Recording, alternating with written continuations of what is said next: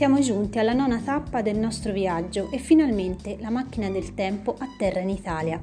Sono i primi anni Ottanta, i mitici anni Ottanta caratterizzati da un edonismo incontrollabile, vivida espressione del desiderio di prendere le distanze dal periodo precedente, così politicamente complicato e impegnativo. Qualcosa è cambiato, i giovani hanno voglia di leggerezza, di spensieratezza, di pensare solo e soltanto alle cose più superficiali, come la moda. Si dice sì al consumismo e al disimpegno politico. È in questo clima che a Milano inizia a formarsi un fenomeno di costume che influenzerà i giovani di tutta Italia. È di fatti qua che prendono vita i paninari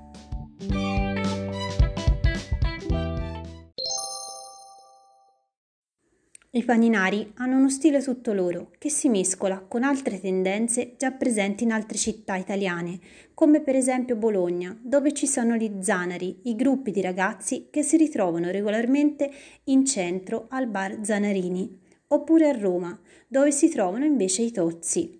Il termine tozzo dà l'idea di prestante, di gagliardo, ma anche di rozzo, prepotente. L'abbigliamento di molti tozzi ricorda l'uniforme dei detenuti nelle prigioni americane.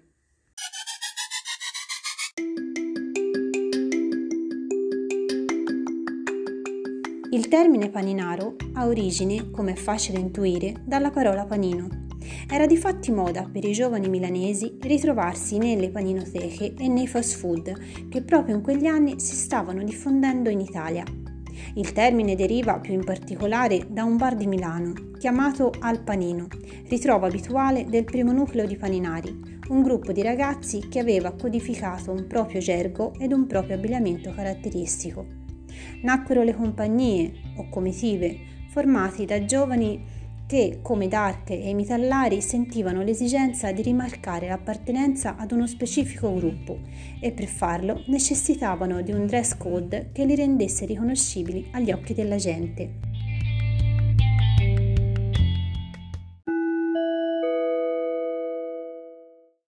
«1986. A Roma apre il primo ristorante McDonald's in Piazza di Spagna. È un evento memorabile per i paninari della capitale. A Milano invece le compagnie di paninari continuano a preferire i normali bar sparsi in tutta la città, piuttosto che i fast food come il Burghi e il King Burger, da non confondere con Burger King approdato in Italia solo nel 1999.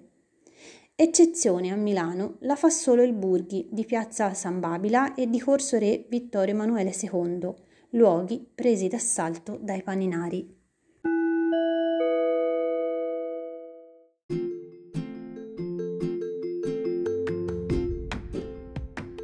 Il fenomeno si diffonde rapidamente in tutta Italia, grazie alle pubblicità trasmesse dalla televisione e grazie anche a un personaggio interpretato dall'attore Enzo Braschi, che nel programma Drive-In veste i panni di un paninaro.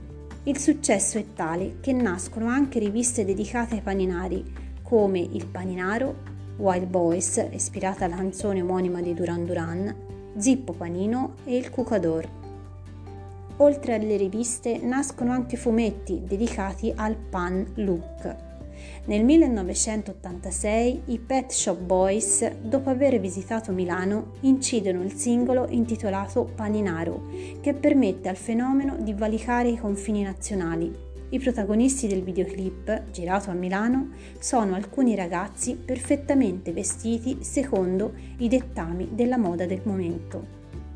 I paninari hanno l'ossessione per gli abiti griffati e un completo da paninaro può arrivare a costare anche oltre un milione di lire.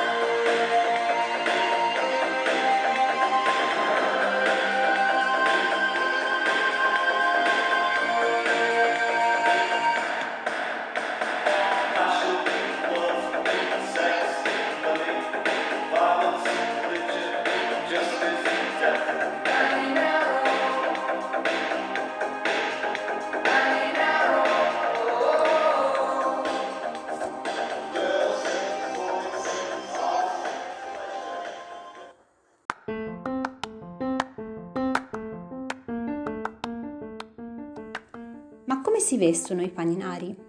Gli abiti e gli accessori devono essere di marca autentica perché è solo grazie ad essa che si può mostrare e ostentare la ricchezza familiare, reale o presunta che sia.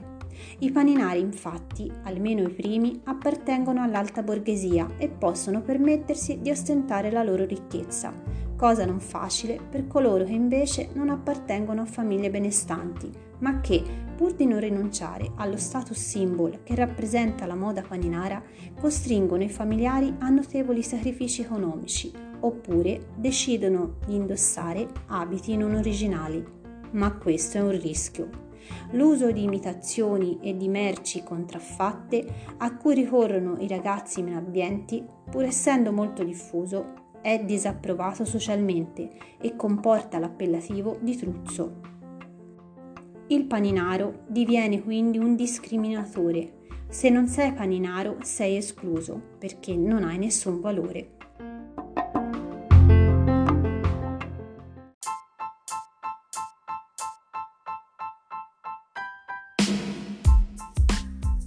L'abbigliamento base del paninaro prevede giacconi imbottiti di piumino d'oca dai colori sgargianti oppure nei colori pastello, di marche quali CS Piumini o Moncler. Ai piedi si indossano stivali di dammandriano, tipicamente americani, oppure le Timberland. I jeans possono essere di Armani, della Levis 501, dell'Uniform, della Rifle, dell'Avirex o della Americanino. Americanino era una casa di moda italiana fondata alla fine degli anni 70 e fallita nel 1992. Il logo era costituito dal profilo del volto di due pelle rossa affiancati che guardano in direzione opposta, di colore blu e bianco oppure rosso, che sovrastano la scritta Americanino in stampatello. All'inizio degli anni 90 i gusti del pubblico cambiano e i tentativi di Americanino di adeguarsi alle nuove mode si scontrano con l'immagine, potremmo dire, paninaresca che l'azienda ormai ha su di sé e che, finita la moda paninara, non funziona più, perché sa ormai di sorpassato. Nel 2009 il marchio americanino è acquistato dalla società Meta Apparel con sede in Arezzo, che ne è tuttora titolare. Torniamo all'abbigliamento dei paninari. Oltre ai giubbotti di piuma d'oca della CS e della Moncler, i paninari vanno matti per i giubbotti da aviatore tipo bomber di marche quali Avirex, Scott e Raff ed anche per i giubbotti di jeans della Levis con pelliccia incorporata. Le felpe seguono la moda tipica degli anni Ottanta e sono per lo più molto eccentriche, con colori sgargianti e stampe improbabili. Le marche più gettonate sono American System e Best Company. I maglioni più in voga invece sono etichettati in Marina Yachting, Benetton, Stefanel. Ma la parte più importante di tutto questo dispendioso dress code sono gli accessori, ovvero dettagli che danno quel tocco in più e mettono il timbro definitivo sulla certificazione di vero paninaro. Tra gli accessori irrinunciabili ci sono le cinture di pelle, e come non ricordare quelle del ciarro, cinturoni in pelle con la fibbia ovale decorata. Lo stile si rifaceva a quello dei cowboy americani.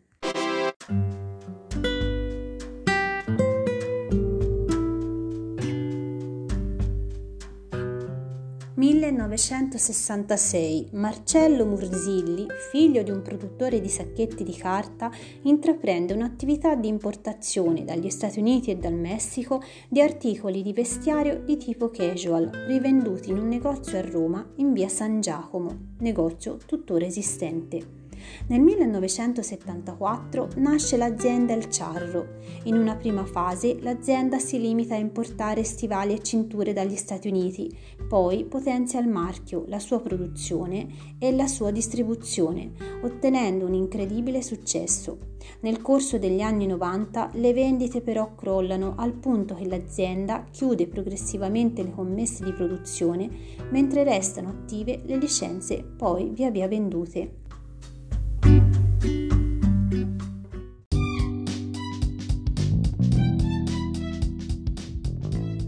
Tra gli accessori in voga ci sono i calzini a rombi della Burlington per i ragazzi e colorati della Noiolerari per le ragazze. Per un periodo di circa tre anni prende il via anche la moda delle toppe di stoffa, con piccole fantasie geometriche come triangolini, linette a zigzag, fiorellini stilizzati, che vengono applicate sui jeans della Noioleari e di Fiorucci, quest'ultimi anche in versione imbottita per l'inverno.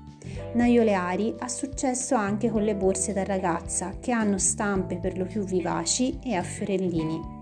Altri accessori sono il berretto delle armate americane sudiste ed i guanti in pelle scamosciata Ocean Star. Oltre a questo ricordiamo anche gli occhiali Ray-Ban indossati da Tom Cruise in Top Gun, lo zainetto in vita, soprattutto il modello Jolly, il registratore a cassette portatile Sony Walkman e l'orologio di plastica colorata Swatch.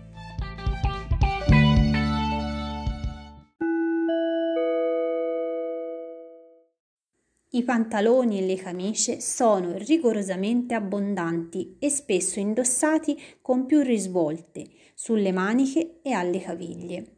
I jeans hanno la vita alta ma lasciano scoperte le caviglie, un po' come va di moda adesso, e le camicie si portano solo e soltanto dentro i pantaloni ed abbondantemente sblusate. Gli indumenti attillati sono fuori moda e considerati sgradevoli da vedere. La sciatteria è considerata peggio della peste bubbonica e come tale va assolutamente evitata.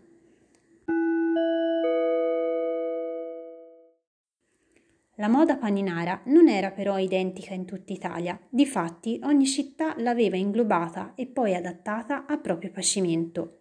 A Milano, per esempio, andavano molto le felpe Best Company, a Roma invece il jeans americanino.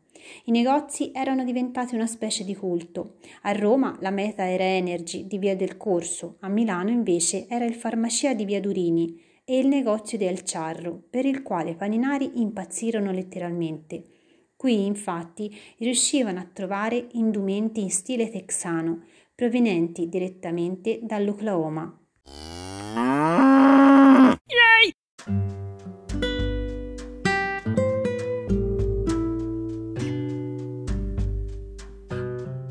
Le mode si sa, non influenzano solo il modo di vestire, ma tutto il substrato della vita adolescenziale, ragion per cui anche la musica ebbe la sua influenza paninara. I ragazzi paninari ascoltavano soprattutto musica commerciale, specialmente il pop anglosassone. In quegli anni i diffusori di musica erano principalmente due, DJ Television, il programma che andava in onda su Italia 1, e il canale Video Music, unica rete all'epoca interamente dedicata alla musica. Negli anni Ottanta, in cui non esistevano ancora né YouTube, né Spotify, né nessuna app in grado di trasmettere musica, Video Music rappresentava una vera rivoluzione, tramite cui i giovani poterono conoscere i vari generi musicali e godersi videoclip dei grandi successi inglesi e americani.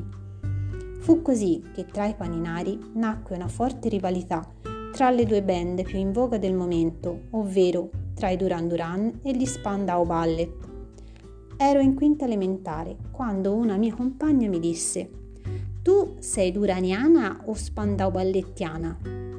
Risposi Spandau Ballettiana, anche se non sapevo minimamente di che diamine stesse parlando.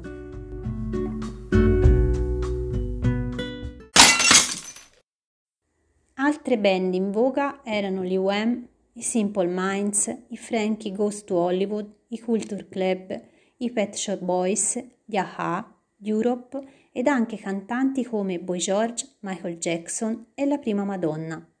Essendo specialisti di disimpegno sotto tutti gli aspetti, i paninari disprezzavano la musica impegnata dei cantatori italiani ed anche generi musicali più ricercati quali il punk o il rock, la musica gotica e il dark. Per lo più la musica italiana a loro gradita era quella cantata in inglese da artisti italiani come Spagna, Sabrina Salerno, Gazzibo, Scialpi, Raff e più in generale tutta la produzione di Claudio Cecchetto di quel periodo, tra cui Sandy Martin, Tracy Spencer e lo stesso Giovanotti.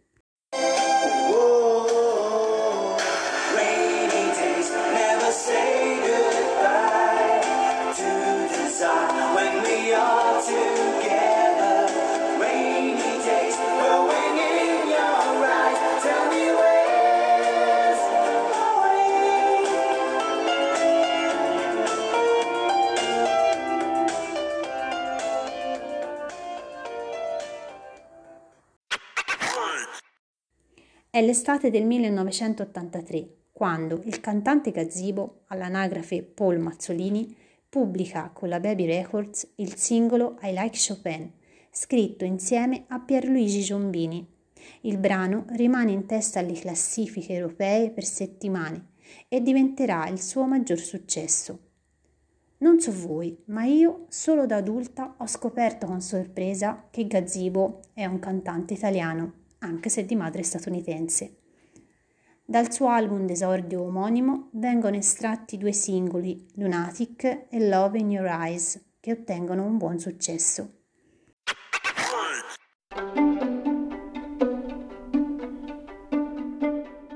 1986. Il fenomeno dei paninari è ormai incandescente e anche il cinema ne viene contagiato.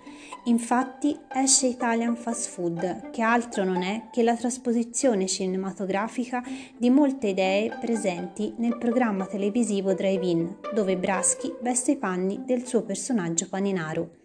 Esce poi il film Sposerò Simon Le Bon, che racconta la storia di una ragazzina che supera mille peripezie per incontrare il suo idolo, Simon Le Bon appunto. Il film è tratto da un libro scritto sotto forma di diario dall'adolescente milanese Glizia Burrado. Clizia è figlia del giornalista Lello Burrado e nel 1985, a soli 15 anni, pubblica il romanzo di ispirazione autobiografica Sposerò Simon Le Bon.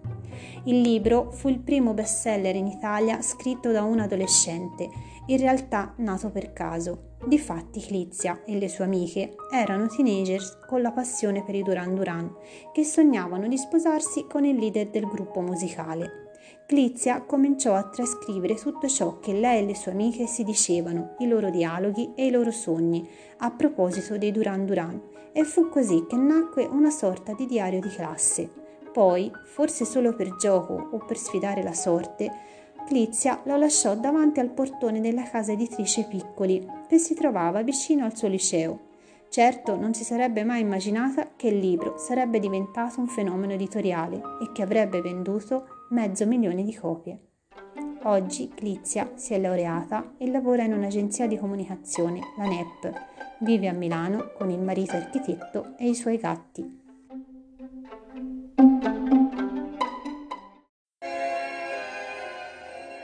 Vuoi tu, Glizia Corrada, sposare il presente Simon Le Bon, secondo il rito di Santa Madre Chiesa? Sì. Sì.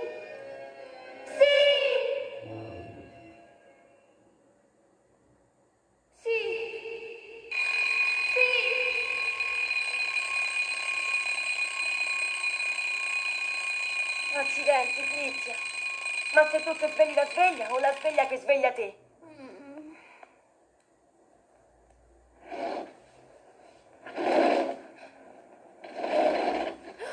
Gipo, sei pazzo! Spero di non aver interrotto il vostro matrimonio, ma ho il compito in classe oggi, alla prima ora. Belle le mie nuove Timberland. Ha detto di sì questa volta? No. Beh, vedrai che domani andrà meglio. Ma perché? Perché non riesco mai a sognare Madonna?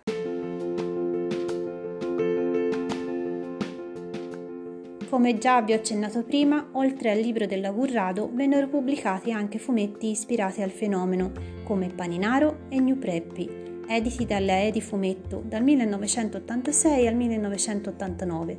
Cucador, il giornale dei veri paninari, edito dal 1986 al 1987 dalla Garden Editoriale, Sfitti, edito dalle edizioni Bianconi nel 1987, e Wild Boys, edito dal 1986 al 1987 dalla Look Boys. Nel 1985 l'editrice Edisoft pubblicò anche un videogioco per Commodore 64 chiamato Il Paninaro, con il quale si andava in giro per Milano su una moto e poi si entrava in un fast food dove il paninaro doveva superare scorrettamente la coda. Sempre per Commodore 64, l'editrice Logica 2000 pubblicò tra i suoi supplementi dell'omonima collana la rivista con cassette Squinzi, Sfitinzie e Paninari, contenente programmi vari sul tema. Con il termine squinzia o sfitinzia si chiamavano le ragazzine paninari, ma non erano termini ben accetti perché se inizialmente avevano il significato di ragazza carina e alla moda, in seguito presero invece l'accezione di smorfiosa, pretenziosa e civetta.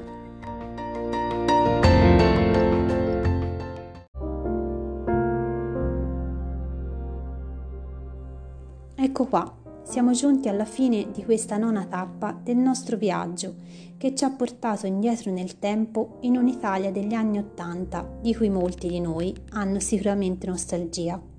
Gli anni Ottanta sono sinonimo di divertimento, di balli sfrenati, di colori fluorescenti, di abbigliamento improbabile, ciuffi laccati e ombretti celesti.